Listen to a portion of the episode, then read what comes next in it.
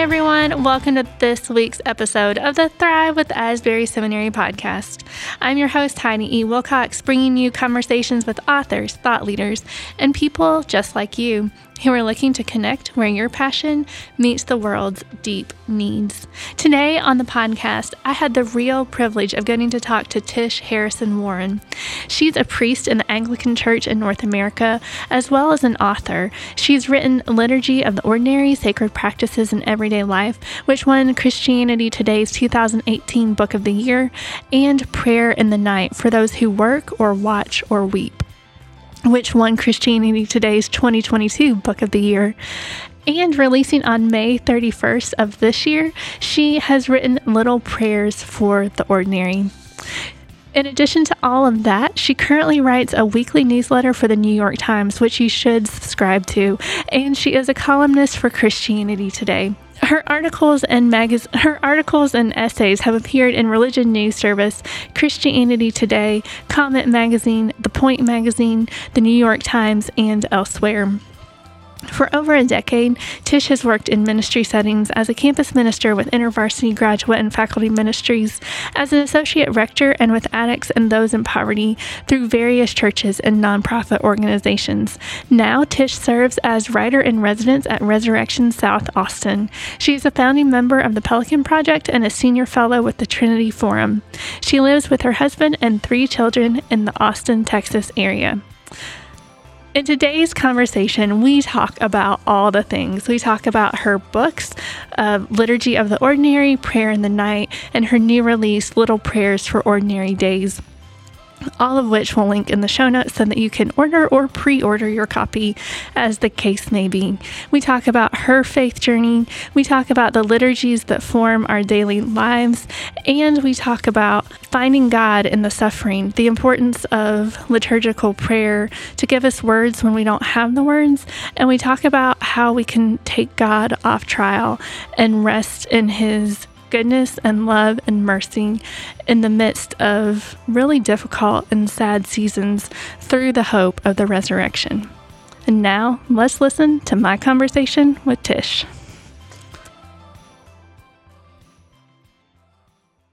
Well, Tish, thank you so very much for taking the time out of your schedule to talk to me today.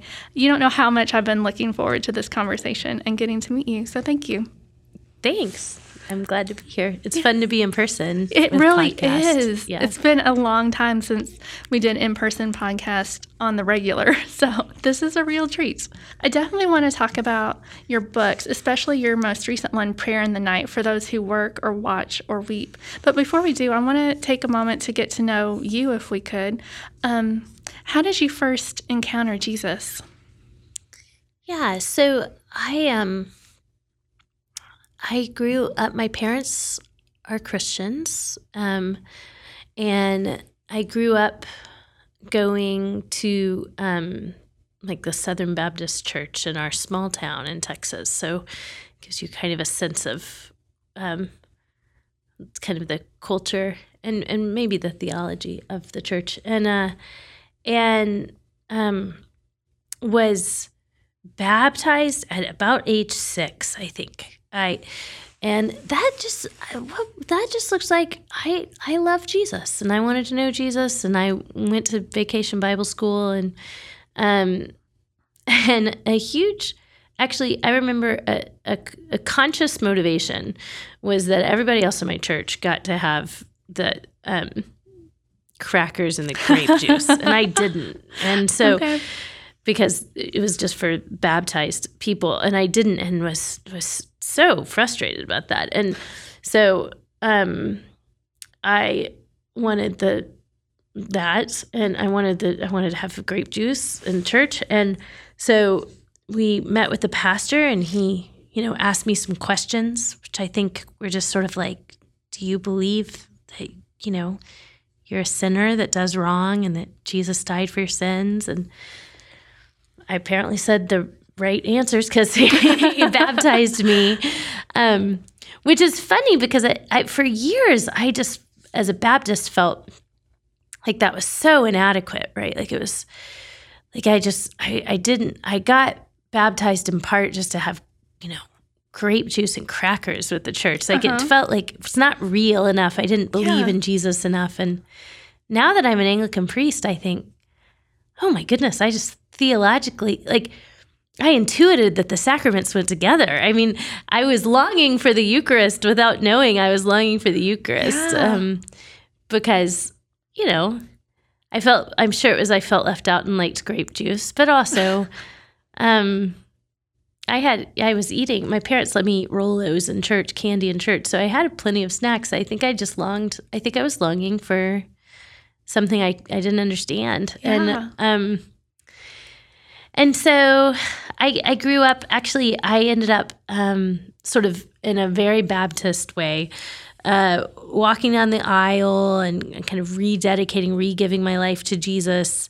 Uh, a little bit older, kind of right i was i was still not very old i was i was probably 10 or 11 mm-hmm. and um that was sort of like this is owning it for myself like this okay. is what i want and mm-hmm. Um and so then i felt like my first baptism wasn't adequate and got rebaptized uh, okay. uh in this time in a river in texas um which is not uncommon if you talk to baptists there's they'll get to be like, well, I'm not sure I was a Christian before and get baptized again. I now as an because in as an Anglican, I mean, I don't even believe rebaptizing as pot. If my husband was here, he would say, "No, you didn't. You didn't get rebaptized. You just got wet in front of a large group of people." Um, because the because I would. Uh, so for when I when I believed mostly in in believers baptism I, I would kind of start i would point to the beginning of my christian faith with that second baptism okay. Um, but i actually think the beginning of my christian faith wasn't that first baptism and even if i didn't do it for great reasons or totally understand what i was right. doing i think grace was communicated yeah. to me i was baptized in the name of the father son and holy spirit yeah. and i received the holy spirit and so um, I think God was after me, and I was, you know what? It's like kids putting on dress up clothes that are too big mm-hmm. for them. I had no idea. It was way too big for yeah. me, but I was still clothed in this. And the reason I think that's valid is I still think that the clothes don't, I still think the clothes are too right? big for me. And I still don't think I understand it, what I'm doing. I don't understand baptism and I don't understand the Eucharist. And I put on these, yeah. it's like my little two year old boy that walks around in his dad's shoes. And I, that's sort of the whole of the Christian life, I think, is yeah. trying on these things that are way too big for us. Yeah.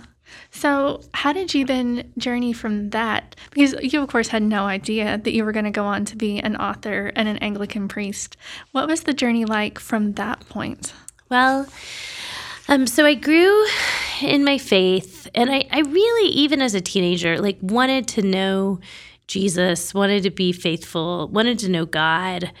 Um, some of this was there was some there was some rough stuff in my family life um, with uh, um, just I, I don't know how how much my family would want me to get all into the details, but I will, I'll say kind of with just struggles with like mental health and mm-hmm. brokenness and my family of origin that um that really were it was pretty desolate. It was it was a it was dark time for me as a mm-hmm. kid, and God showed up um, and really kind of beautiful ways for me, being just a, a comforter and a father to me. Mm-hmm. And so, um, Jesus felt very real to me in a way that, um, honestly, that I've scarcely even experienced since, but where God showed up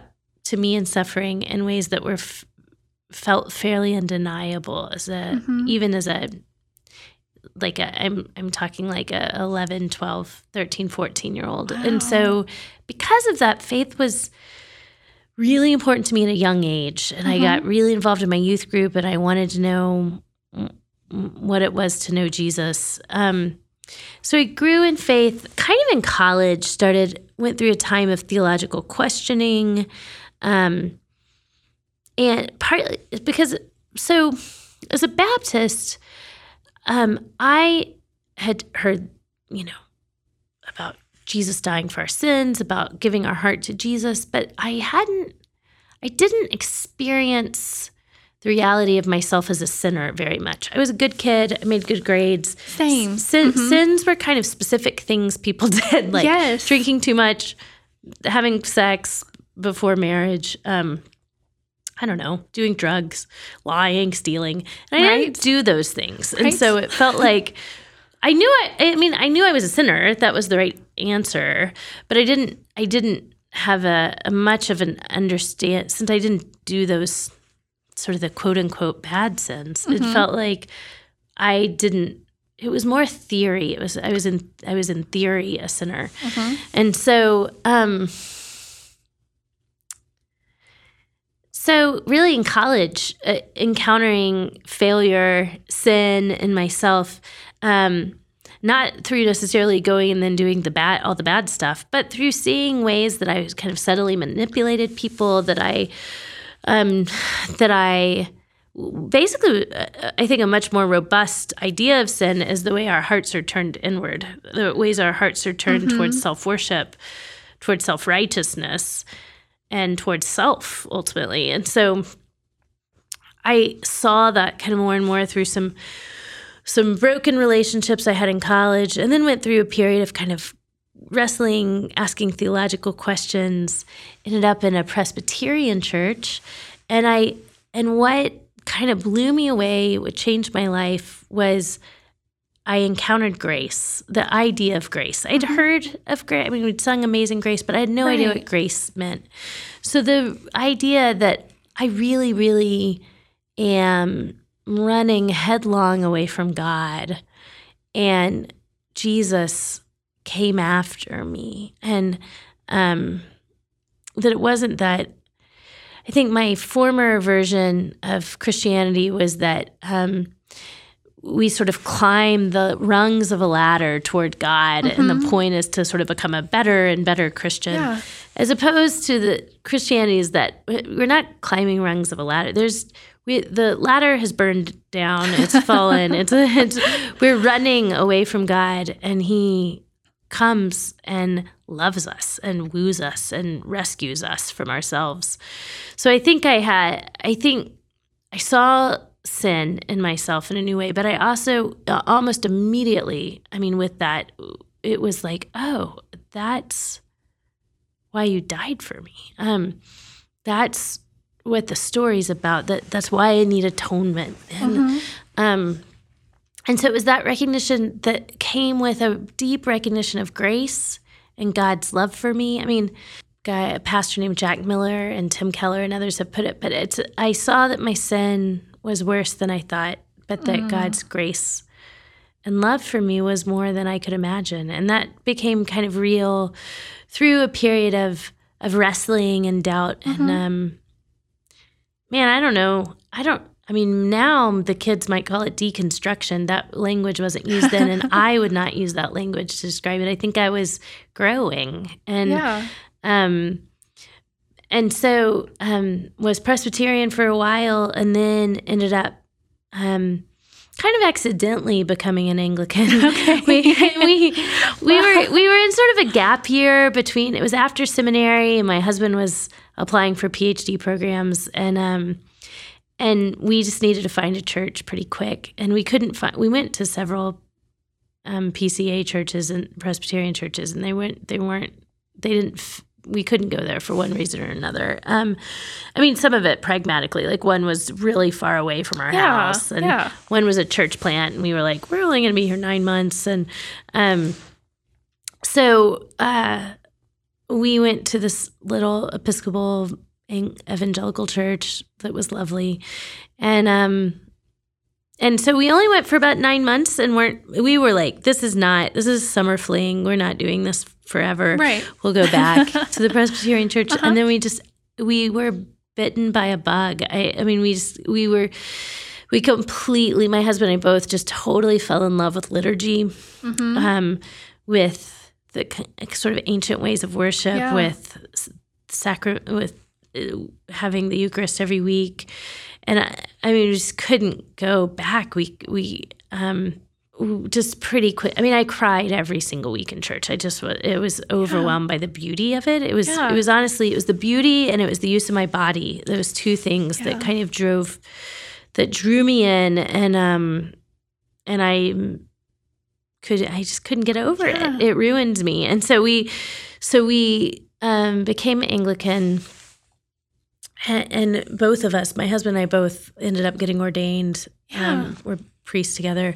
How I became a writer is a longer, different story. Yeah. Um, but the short story of that is that I felt very called to write and started writing just really small. I mean, I, I did never know that this would be a career. I, I didn't think it would be a career. It was really a hobby, and I wrote for small outlets. Um, and then people read that and shared it, and and and I um, got asked to pitch for Christianity Today, and so I did. And CT, uh, I started working with them, and they started publishing more of my stuff. And then on the print side, started publishing, and it just sort of. And then as as people read my stuff and liked it, more people asked me to write, and more people asked me to write, and I just kept writing, and it really grew very organically yeah. over over years. Um, writing for smaller outlets that kind of grew and, and grew and um, yeah. and I ended up writing two books and the New York Times came approached me this summer and asked if I would write. So it's really been it's been by invitation from Which God. a beautiful from other people. Have, yeah, a beautiful way to have it happen, you know. Yeah. There's no logical explanation for it other than just the Holy Spirit and yeah. and God's work. Um, so when people ask me, you know, how, I get a lot. I mean, a lot. Probably once a month or so, someone will contact me and say, you know, how do how do I do what you do? And it's really hard for me to tell. I mean, other than you write a lot and read a lot and think well, um, and like spend a lot of your time trying to learn and think, and, and but also write a lot. And yeah. when someone asks you to pitch, pitch to them. But it but it happened very slowly and and very I just there's just so I just didn't make any of it happen. It just happened. It mm-hmm. just the it just the Lord Yeah. The Lord led the whole thing. So Yeah, you weren't trying to achieve or necessary you know, like that wasn't your your end goal. You were yeah. just kind of doing the next right thing in front of you. Yeah, it was very much the next right thing. And if there was a, a longing to achieve, it was to I wanted to to write beautifully and I wanted to say something true and helpful. So the achievement was yeah. the craft itself. I think that's still the longing is like can I be better at this? Can I can I can it be beautiful? I really would like to make something beautiful and true. And um so that's the sort of that's the quest, mm-hmm. you know. And, yeah. Yeah, yeah, I love that a lot. So, as you mentioned, you've written two books Liturgy of the Ordinary, Sacred Practices for Everyday Life, and Prayer in the Night for those who work or watch or weep. And then coming out at the end of May, um, Little Prayers for Ordinary Days. So, why did you, because these two are for adults, mm-hmm. why one for children now? Yeah, it was a surprise too. It was also kind of by invitation. Uh, IVP um, started a kids branch, and we had I my child, I have three children, and I've they were little bitty, tiny when I wrote Liturgy the Ordinary, and have sort of grown with the books, and um, and now I have an eleven year old, a nine year old, and a two year old, now. And so, particularly my 11 and 9 year old, you know, for years they've said, like, Mom, why don't you write kids' books? Like, you write these boring books we don't care about. Write books for us. Um, and so then IVP um, had talked to, to me about doing sort of a, a, a, kid's book and even playing off some of the formation ideas mm-hmm. that I mm-hmm. have in particularly in liturgy of the ordinary for because they they're interested in doing books for kids on formation and so um but I didn't know what that would look like I didn't want to just I I didn't want to rewrite liturgy of the ordinary for little kids. I, it felt like I don't know. I how how would that even work? Liturgy of the ordinary is such a um such a particular project where I look at Mm-hmm. you know small moments of the day and how that interacts with liturgy, and I didn't want it just to be boiled down to like. God cares about your day, little kids. Like, dida- I didn't want it to be overly didactic. sure, yeah. Liturgy of the Ordinary isn't a very didactic book, and so I didn't want to then make it didactic for a kid's book. And so, um, so I had I had my friend Katie was writing um, uh, prayers with her friend Flo, who I also know, but but I know Katie better. I, I didn't know Flo as well, and so Katie approached me, actually asking to connect to publishers. So I talked to IVP about them because they were writing. They they're from a, a band called Rain for Roots, which was with Sandra McCracken that does kids worship Oh, music. yeah. Um, and so from the kids worship music, they were writing prayers for children, and I asked IVP kids if um, you know they'd be interested in this, and they said, you know, why don't why don't you join them? And so we started. I thought it would be an interesting way if I wanted to talk about liturgy of the ordinary without being didactic, instead of saying, "Hey, God cares about your everyday life," to just pray with kids about their ordinary moments. Mm-hmm.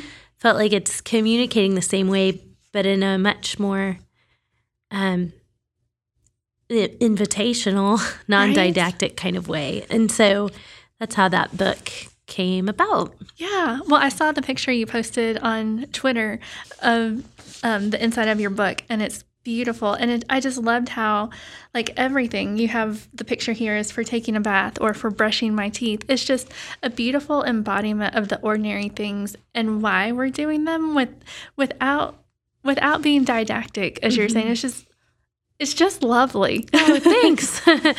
Thank you. I think the illustrator, I just love the I mean it's a truly beautiful, visually beautiful book and that's that is because of I cannot take any credit for that. That's the the largely the illustrator and the graphic design at IVP. They did they did a great job.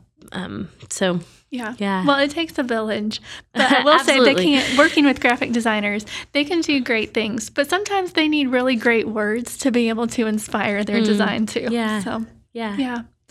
So as you think about liturgy, what is the role of liturgy in our lives? Like what exactly does that mean? hmm So, um, when I talk about liturgy, particularly when I talk about liturgy um, in Liturgy of the Ordinary, I am talking about, to use this word that I'm about to use is from James K.A. Smith. Um, he talks about formative practices. Okay. Um, and so there's two things there practices, that's things we do, stuff we do. Mm-hmm. And formative means it ha- it it shapes us or it forms us. It's connected somehow to transcendence and to meaning.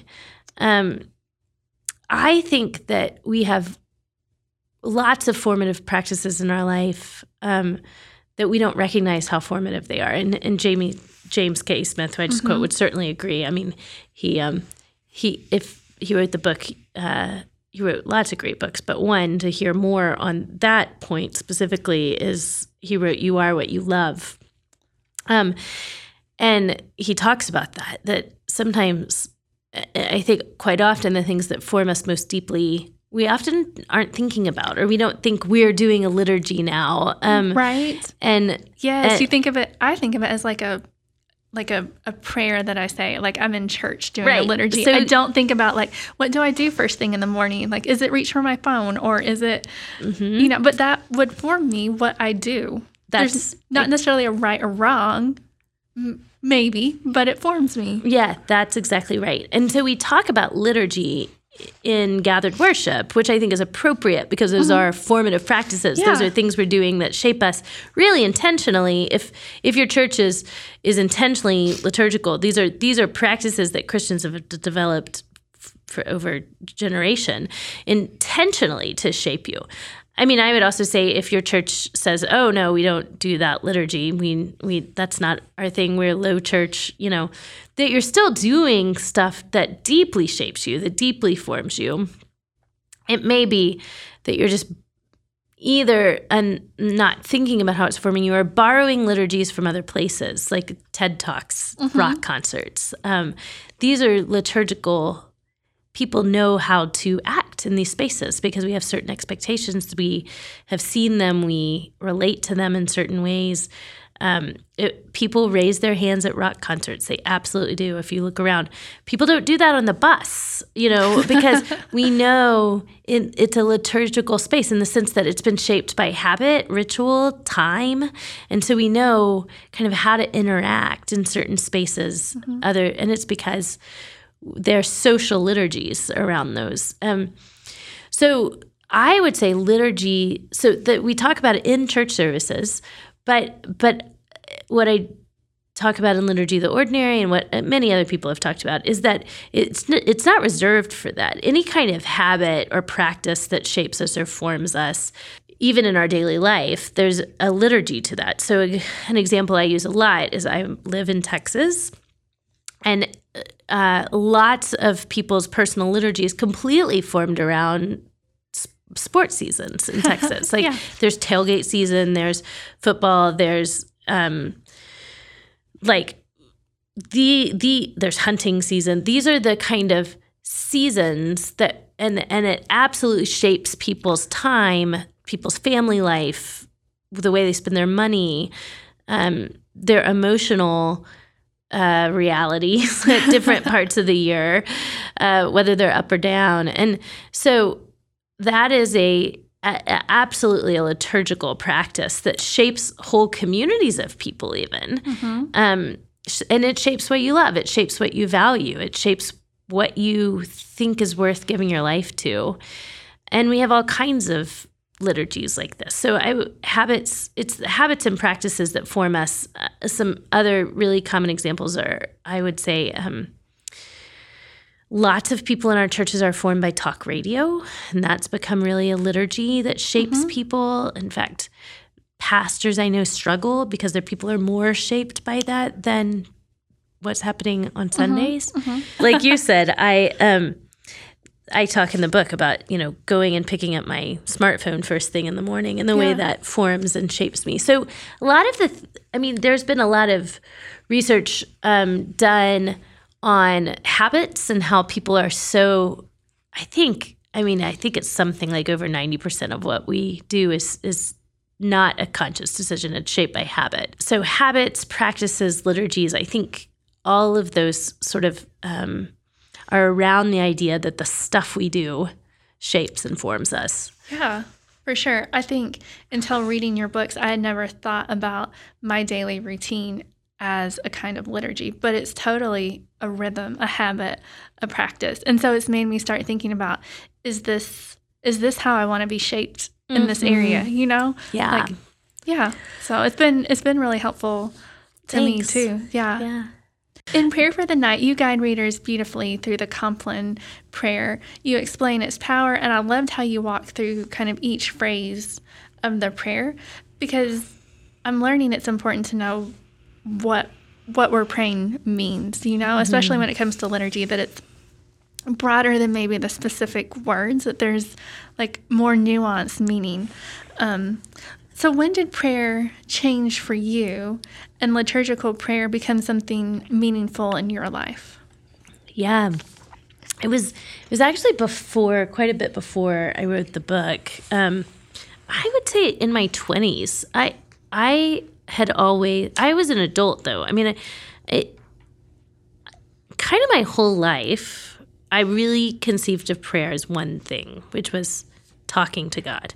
Yeah. Um with words that you make up or say or conjure, right? And so um although of course I kind I mean I knew there was the Lord's prayer. I never really said it though. I mean I just I knew it. Um and but prayer meant me telling God my thoughts and feelings and desires and wants, and all extemporaneously and unplanned.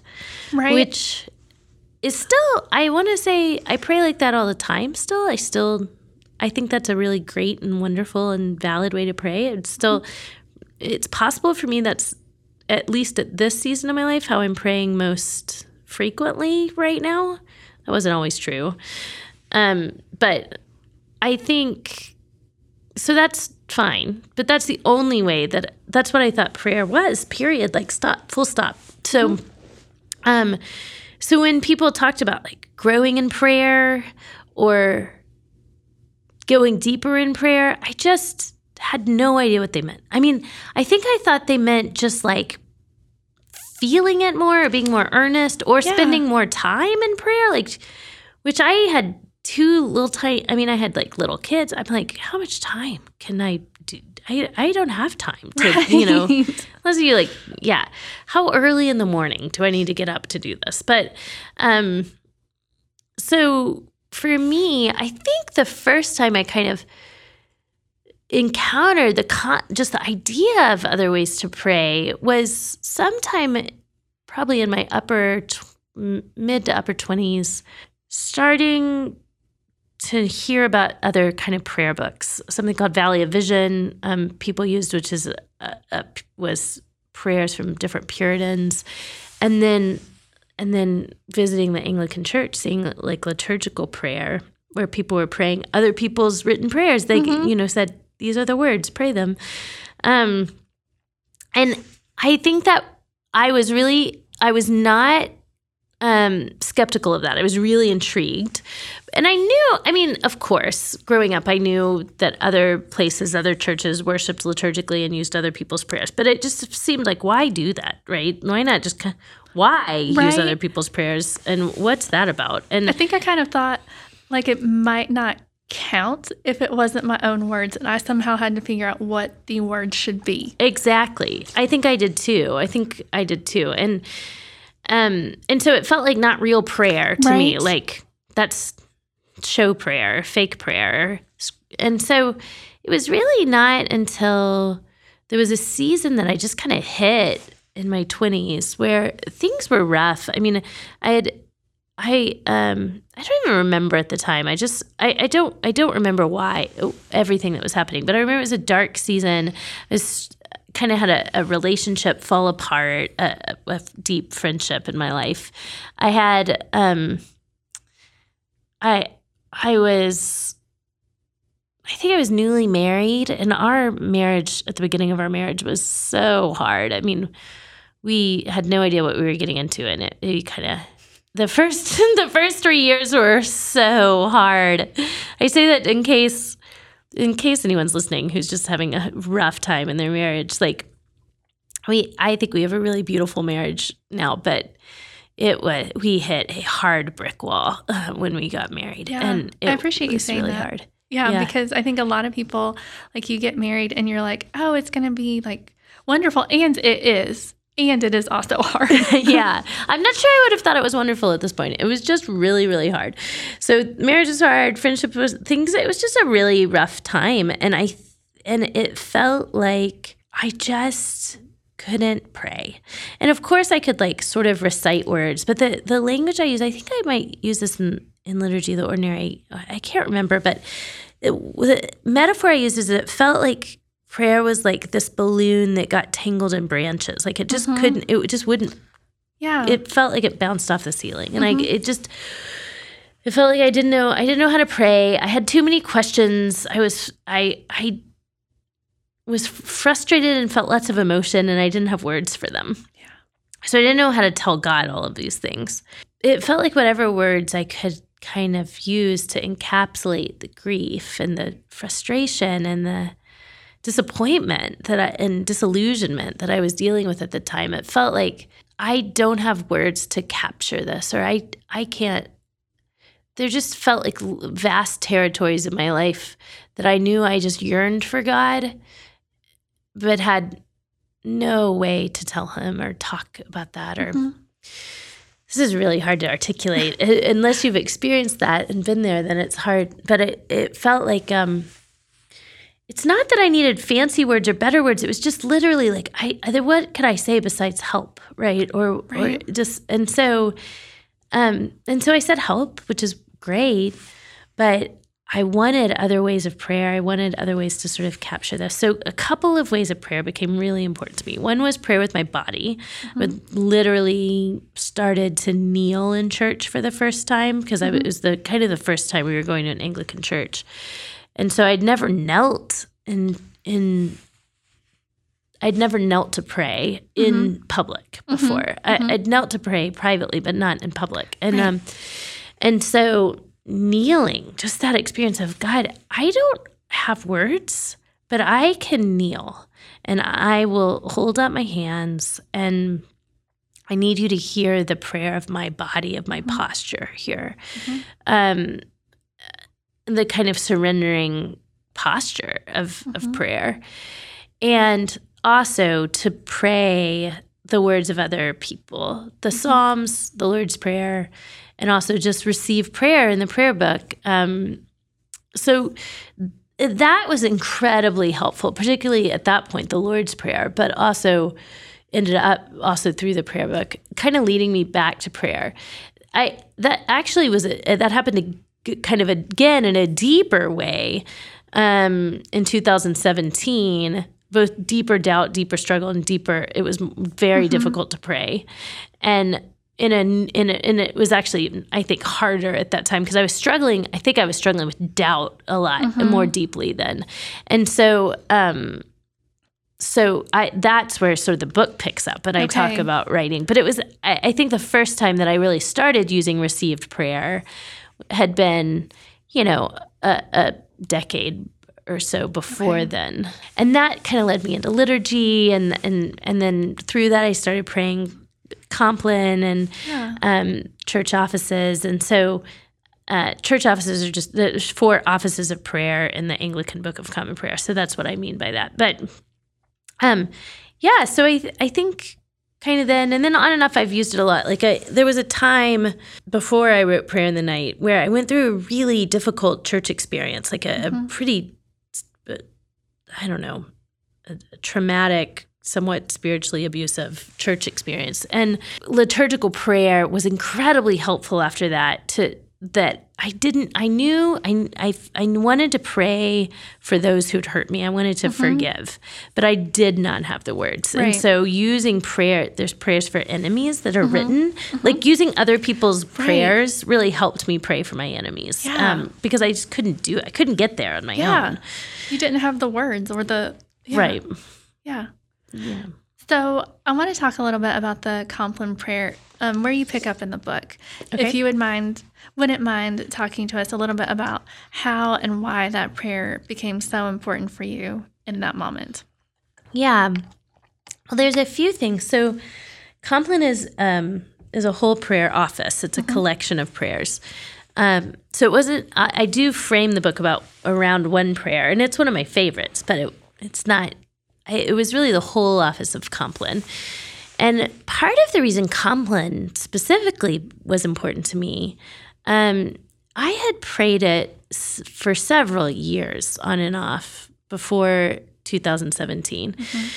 and there was something about it that felt deeply comforting to me kind of soothing and soporific. It's a nighttime prayer, but also um, very honest about the vulnerability we face. I talk about this in the book, but I think something about the fact that um, it's written for nighttime, that some of that sense of precariousness yeah. like gets into the prayers. So we we pray that we'd be guarded from all perils and dangers of this night. We, which so it acknowledges that it's per- perilous and dangerous, right, right, to live life. Um, right. And I'd like because like the night is always more dangerous because it's dark. Mm-hmm. But when I like how you explained when the prayer was written that it was real dark, like not security lights, not yeah any of this. Yeah, and I was like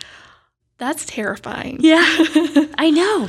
To think because the Christians have been there's I mean, at least we have we have hard evidence that at least since second, third century, there were Christians ri- rising in the middle of the night around midnight mm-hmm. to pray vigils. Yes. And when you think about it, there was there's no 911.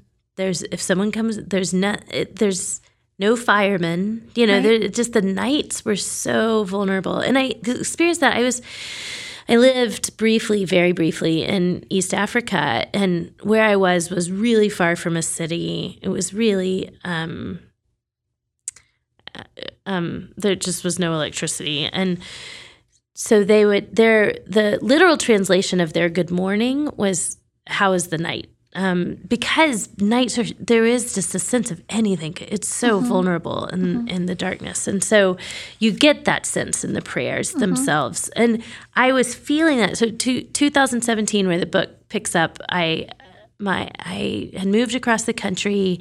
My father had died uh, at the a week after i moved. I had had a miscarriage. And then hard pregnancy and another miscarriage. That um, um, the hard pregnancy ended in miscarriage, a second trimester miscarriage. So um, it was this time of grief, and it was this time that felt f- where I felt deeply that I was frail, and then the prayers sort of pick up on that that sense of of all human frailty and vulnerability and but it also prays you know be our light in the darkness. It's calling f- forth in this place of darkness for jesus's light to be to shine in that. Um but it also i mean like the it repeats throughout compline uh, that awake we may watch with christ and asleep we may rest in peace right? Like rest in peace literally what we say when people die rip right? And so um there is there's this kind of recognition of death over and over again mm-hmm. in the prayers. And there's this recognition of, of human vulnerability and frailty. So it became important to me well, so why was that important to me? Two reasons. So it was difficult to pray maybe three reasons. It was difficult to pray and these were words i could receive. Mm-hmm. But but also secondly nighttime specifically became really hard for me. And and i've heard this from a lot of people in grief is that during the day you can kind of get busy you can keep going and those hours at night those long dark hours feel like they amplify grief and loneliness and um and just being fragile. And so night so i would get night anxiety and just like could not sit still. The way that i dealt with that was to go to twitter or to get online or to stay Right. up late. And so sitting still in silence at night was extremely difficult to me. And honestly if i'm being honest even now i've, I've written the book uh, sitting by myself and in silence at night is extremely It's so difficult for hard, right? yeah i still find it really hard. And so i um but because of that i mean it got crazy where i was just staying up so late you know not i was online and i just wouldn't be still at night. And so i so prayer specifically for nighttime sitting in prayer at nighttime was a huge challenge but it was also something that i just knew i that I needed to do it to connect with God and to connect with the grief that I was avoiding during the day. I mean, I was just really avoiding Yeah. the own my own grief. Um and then the the last thing I would say is I at the time and still I think but especially at the time I needed I wanted God. I wanted to know God but I struggled a lot with trusting God. And so I felt like I needed a lifeline. I needed someone to throw me kind of a, um, yeah, like a, a, I guess a life ring, right? To, um, as I was kind of drowning in the sea of doubt. But I needed it. I, so I needed the gospel, but I needed it to be from people who were really honest that life is hard and that there's sorrow.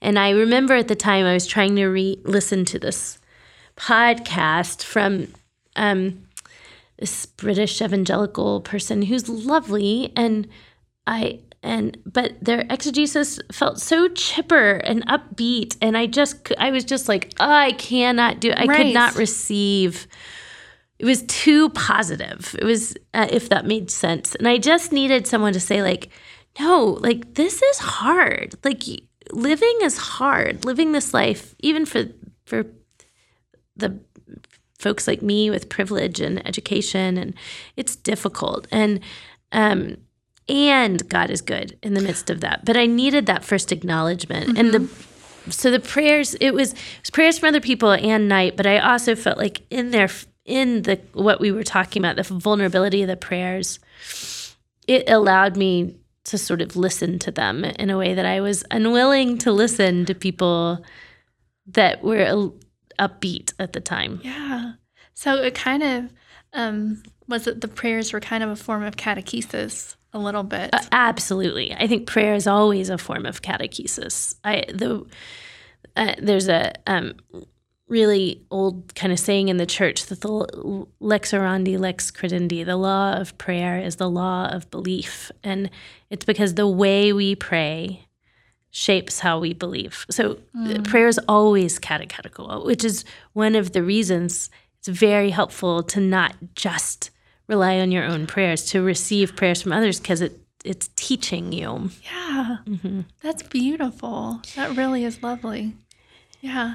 So, what did you learn about God during your season of grief? And after reading your book and just living life, I'm not sure that grief is a season. I think it's more, from my experience, it's more intense sometimes. Mm-hmm. But I think it's a, a both and mm-hmm. throughout.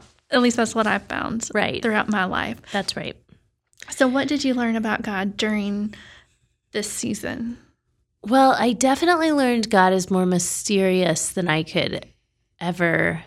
I, I, I would have said God is mysterious, but I think that I experienced that in a way that like that I'm just not going to get answers for things. There's just things we're not going to get answers for. Mm-hmm. Um, and I don't think that's necessary. I don't think that's something sort of deficient about the Christian faith.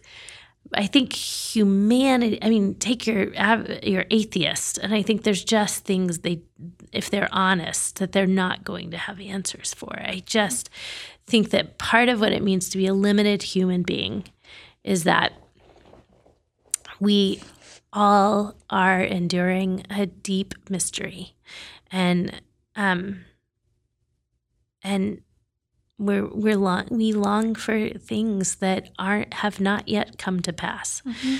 So I think I've entered into mystery more deeply, but I also um, which so it's sort of funny to be like, what did you learn about God? And I'm like, I learned how much I don't know. I mean, I learned mystery, but that's a big but, part of um, it. Yeah, and to be okay with the not knowing. Yeah. I, but I also have to say, I think I wrote this book because I really struggle to trust God. And I there's a I think in the first or second chapter, I can't remember, there's I write I write um if we cannot keep trust God to keep bad things from happening to us, then how do we trust God at all? And right. I wrote that. I remember typing that and that question kind of coming out of me writing that. And I stopped writing and I said, I don't have any answer to that. I just have I have nothing to mm-hmm. say. And I and I'm only on the first or second chapter and I'm I I have to I'm contracted for this book and I have nothing to say. And I I literally just stopped. I walked away from the computer. I was done for the day and I didn't come back for days, maybe mm-hmm. weeks. Um, I write every day. I mean, this is part of my job, but I just didn't have an answer. Right. And yeah. so I, the rest of the book was me like, okay, so the, that's the rest of the book is me tr- wrestling with that question. Mm-hmm. And it took this, it was a, it was something like my first draft was something like 80,000 words. I mean, just enor- ridiculously uh-huh. enormous. And I cut down about half. Um, but it's just because it took that. I just was pouring out sort of all my thoughts, all my questions, mm-hmm. all my everything I'd read and studied. It was just sort of this massive kind of in, this book is an introspective struggle with how to trust God, how I trust God. But what I can say more than I could have at the beginning of the book. And I'm sure in the future I'll struggle with doubt. And I'm sure, and I've struggled with doubt even since I wrote this book. But I think, so I'm not saying, and now it's one and done, and like my faith is infinitely victorious now. But I do think that God loves me. Which is so, it's like, I've learned God loves me. It's uh, Jesus loves me. This I know because the Bible tells me so. But I think um, that God is out to get us, but He's out to get us not because not in, not because He's cruel or not to hurt us, but absolutely to love us and to set mm-hmm. us free. Um, so I think. Th- in a in a way that I probably didn't know before this book. This is what I've realized uh, that there will be grace, there will be mercy, there will be beauty, um, there will be goodness in my future, whatever mm-hmm. that is, and if that's if that means that the worst things that I imagine happen, there will be grace waiting for me there that I can't now see. Mm-hmm. Um, and God will, Jesus beat me there. I mean, he got there first and um, will be waiting for me there. And so, um, just the tenacity that the love, the love of God really, really does move closer eh, to us and move faster to us than the tragedy and the brokenness of the mm-hmm. world. Um, and when you're there, when you go to folks in the places of tragedy, they what they tell you is stories of mercy. So here's here's this will sum up what I learned. Before I wrote this book, I said I did not want to write this book. I told God three reasons that I did not want to write mm-hmm. this book. And uh, and I'm happy to tell you all three, but one of them was um, I know how this goes, and if I write this book, everyone is going to come and tell me the worst thing that ever happened to them. Like when you put yourself out there, a book about right. suffering, because you, you, were very vulnerable. Like I, I felt like, and I felt like that's why it connected so much. Mm. Yeah. So when you when you talk about this and when you speak about this, people come up and tell you about hard things that have happened mm-hmm. to them, and when their children died in accidents and when people they love committed suicide. And you, you hear these stories. And and I knew that because I'm a pastor. I knew that that would happen. Um but and I, I knew that if you talked about suffering people would talk about their suffering. And I just I said I don't think I can emotionally handle this, and I'm not sure I theologically handle this. Like, mm-hmm. I'm struggling to trust you if I hear the worst thing of everyone's life. And what happened was the book came out and it exactly what I said. People came up and told me about the worst thing that had happened in their lives. But this is what I wasn't expecting is when people did that, they talked about these terrible things that had happened in their life. And then they all start talking about how God met them. And they talk about grace that they um, would not have known had this not happened. And not that it makes it okay or worth it, but that um, they were standing and they were still believers and they were still intact and there was still beauty in their lives. Mm-hmm. And um, they saw God in ways that I had not seen God. They, they saw parts of God and and and sort of the colors on the spectrum of God that um, I had not because of because I have not experienced that kind of need. So um, I told God I can't write this book because you know I don't think I can handle hearing about all these terrible things in the world. But what I didn't realize is that the just story after story of God's God's love and like seeking people in the midst of that. And so um, I feel like what I've learned from this book is like it's the just reckless love of God is unsee it's more. It just is it just is inexhaustible. I mm-hmm. think I think yeah. that's it. That's if there's something I've learned, it's that I'm I'm not going to be able to exhaust mercy. Yeah. That part of the book that you were talking about really resonated with me as well about um, I think you were telling the story about this couple whose child was having some pretty serious surgery and keeping God on trial. You know, Mhm. is he is he good or not good? One, because this is happening. Two, if the surgery doesn't go as planned, then we lose our our child, right? And I think it was the husband who came to the wife, or I don't remember for sure, but they were talking to each other and they said, We have to decide now. Yeah, it was the wife. It was my Okay. friend Julie. Okay, yeah. we have to decide now if God is good, or he will be on trial for the rest of our life. hmm So, my question is how do you take God off trial? Because bad things are still going to happen. People are going to get cancer and people are going to die hmm and all that stuff. But how do we, how do we, how do we just take him off trial hmm and trust that he is good in the suffering, in all of that when it doesn't seem good? Yeah. Well, I think so. Learning from my friend Julie, I think in her in that moment, she realized I have to decide before I know the results of the surgery. I have to Mhm. decide now, meaning like we we have to. I I she was saying I can't base my view of God's goodness on whether or not the surgery goes as planned. And what she looked to was Jesus was the was the story uh, with God's goodness shown in Christ, and um, I said that's going to be the basis of my belief that God is good and not what happens to my son.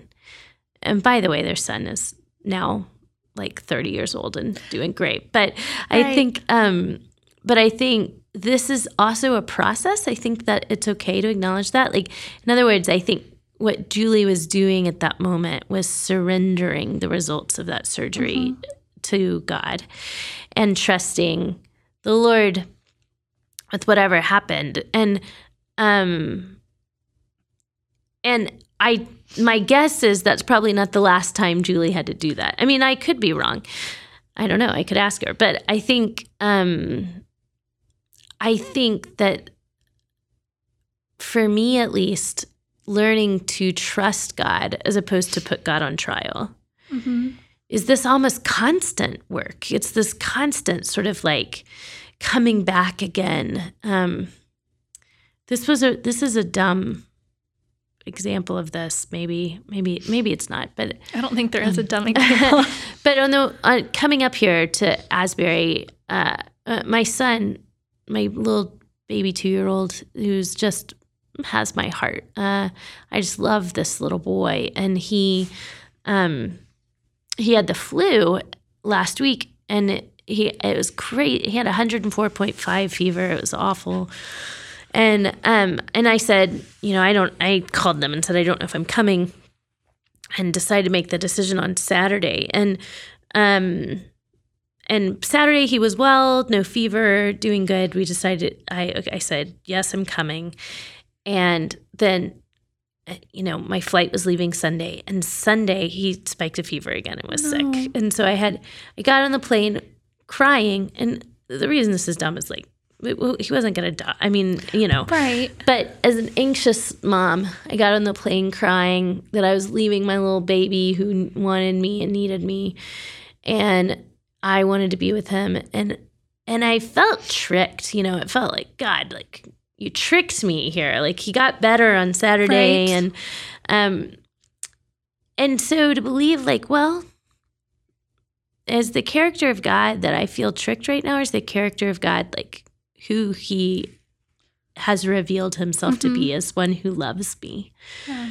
Um and so what I did because I was mad at God and I told him and I think that's fine. I mean I said I'm very angry at you right now. You could have kept his fever away and you didn't and I'm mad.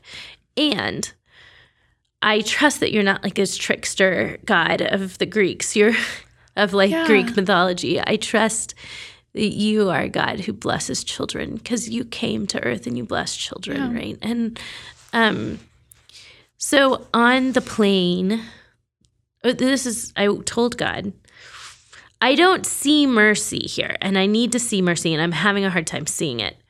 But it because partly because of I wrote eighty thousand words and did this work, I realized there is mercy. I just can't see it. Like Uh-huh. it's my eyes are not dial. My it's like how your eyes Yeah. uh, pupils dilate in the night Yeah. to let in light. Like uh, my I, I my pupils had not dilated to see mercy. So on the plane, I wrote down every glimpse of mercy that I could find from. I mean, just everything from uh, the rev- of course the revealed person of Christ, who Jesus is, but also that. Um, I was really thirsty and I was given water on the plane, right? Also, it was a safe flight. And also that um, uh, my son has a father that loves him and takes care of him. I just wrote down, I wrote down every small thing down to um, that I, you know, had a place to sleep that night. Just honestly, like looking for mercy. Mhm. Um, and uh, there's a way it could be like, okay, so you just have God on trial, but you're just focusing on the good things, right? Which is, but that wasn't. My heart wasn't like, well, let me write down all the bad things and all the good things, or or let me just write down the good things and ignore the bad. My heart was like, look, I my emotions right now are telling me that you are not trustworthy and that you are out to get me, that you tricked me. What I know of you from who you showed yourself to be in Jesus and also just faithfulness to me over the last 42 years is that you love me. And so I'm just going, I'm just going to um, let you help me be grateful and show me moments of being loved. And so for me, even that practice was a like surrender of, it was a, it was a surrender and it was, I, I just, what I told the Lord was, I don't see mercy. So I need you to open my eyes to it. And, um, so I don't know. I mean, that's like a very small moment. It's not. It wasn't. My son wasn't in surgery, and I wasn't Right. making this choice of what of what Julie was. But I. So how do you take God off trial?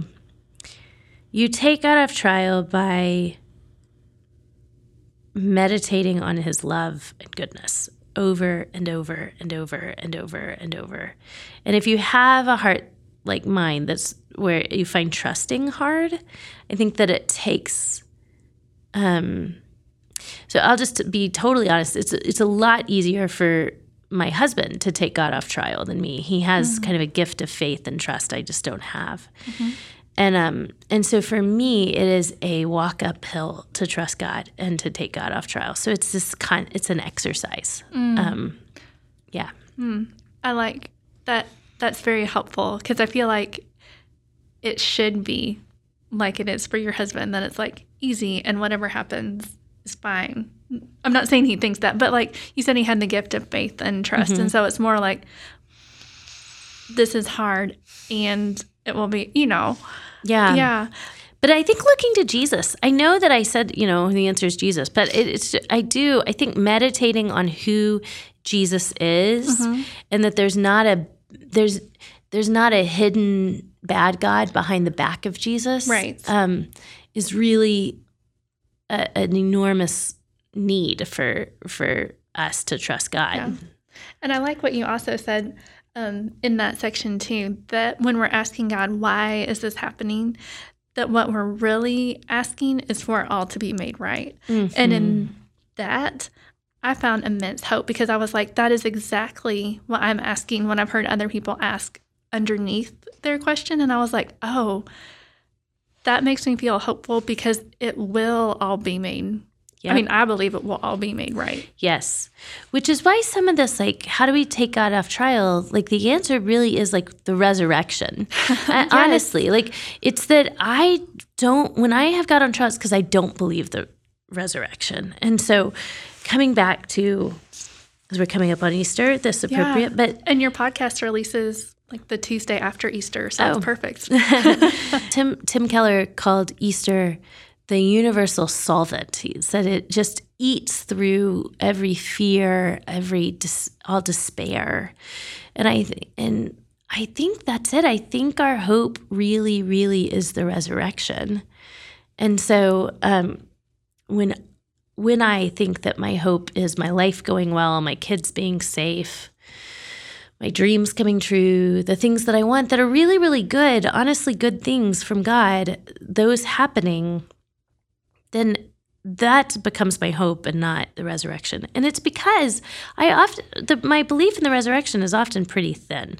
I'm a Christian and I hope God has mercy for that. But, but uh, my belief in the resurrection is wavering all the time. And I think it's to the extent that my belief in the resurrection wavers, that's when I put God on trial to show he's good some other Right. way.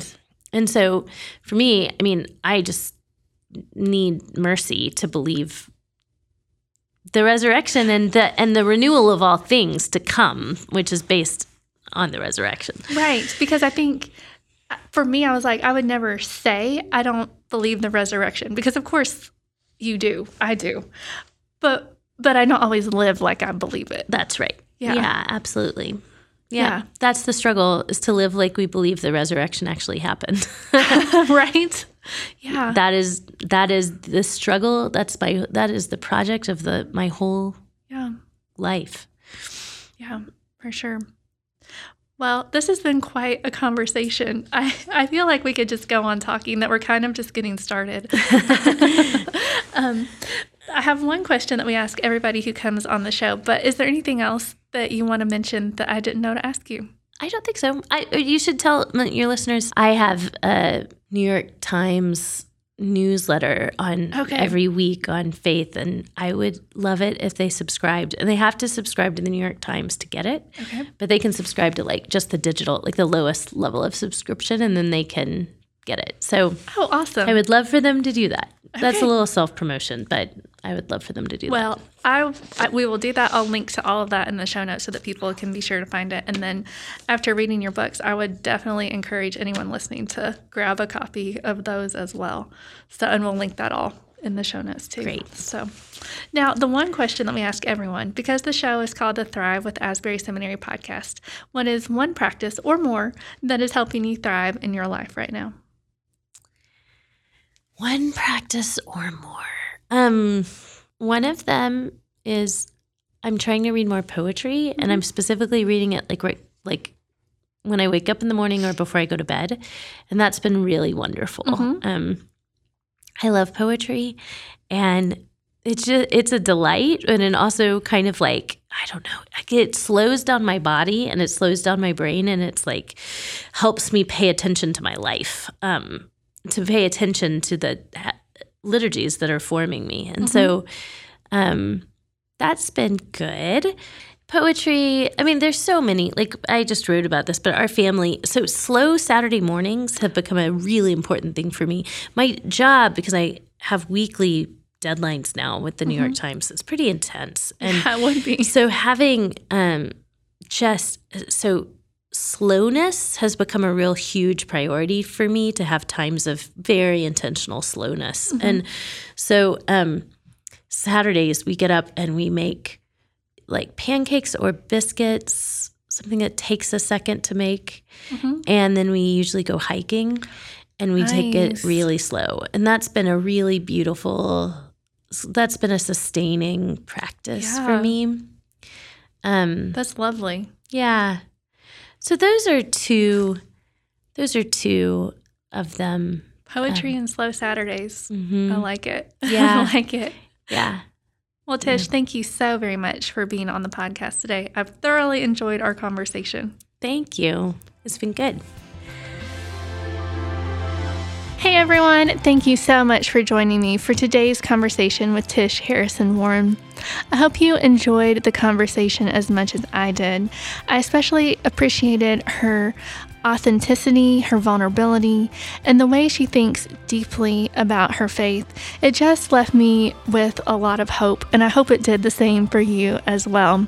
Of course, I want to encourage you, if you haven't already, be sure to grab a copy of any of her two books, soon to be three books, um, if you haven't already done so, and be sure to thank her for being a part of today's episode. As always, you can follow at Asbury Seminary in all the places on Facebook, Twitter, and Instagram at, at Asbury Seminary. Until next time, I hope you'll go do something that helps you thrive.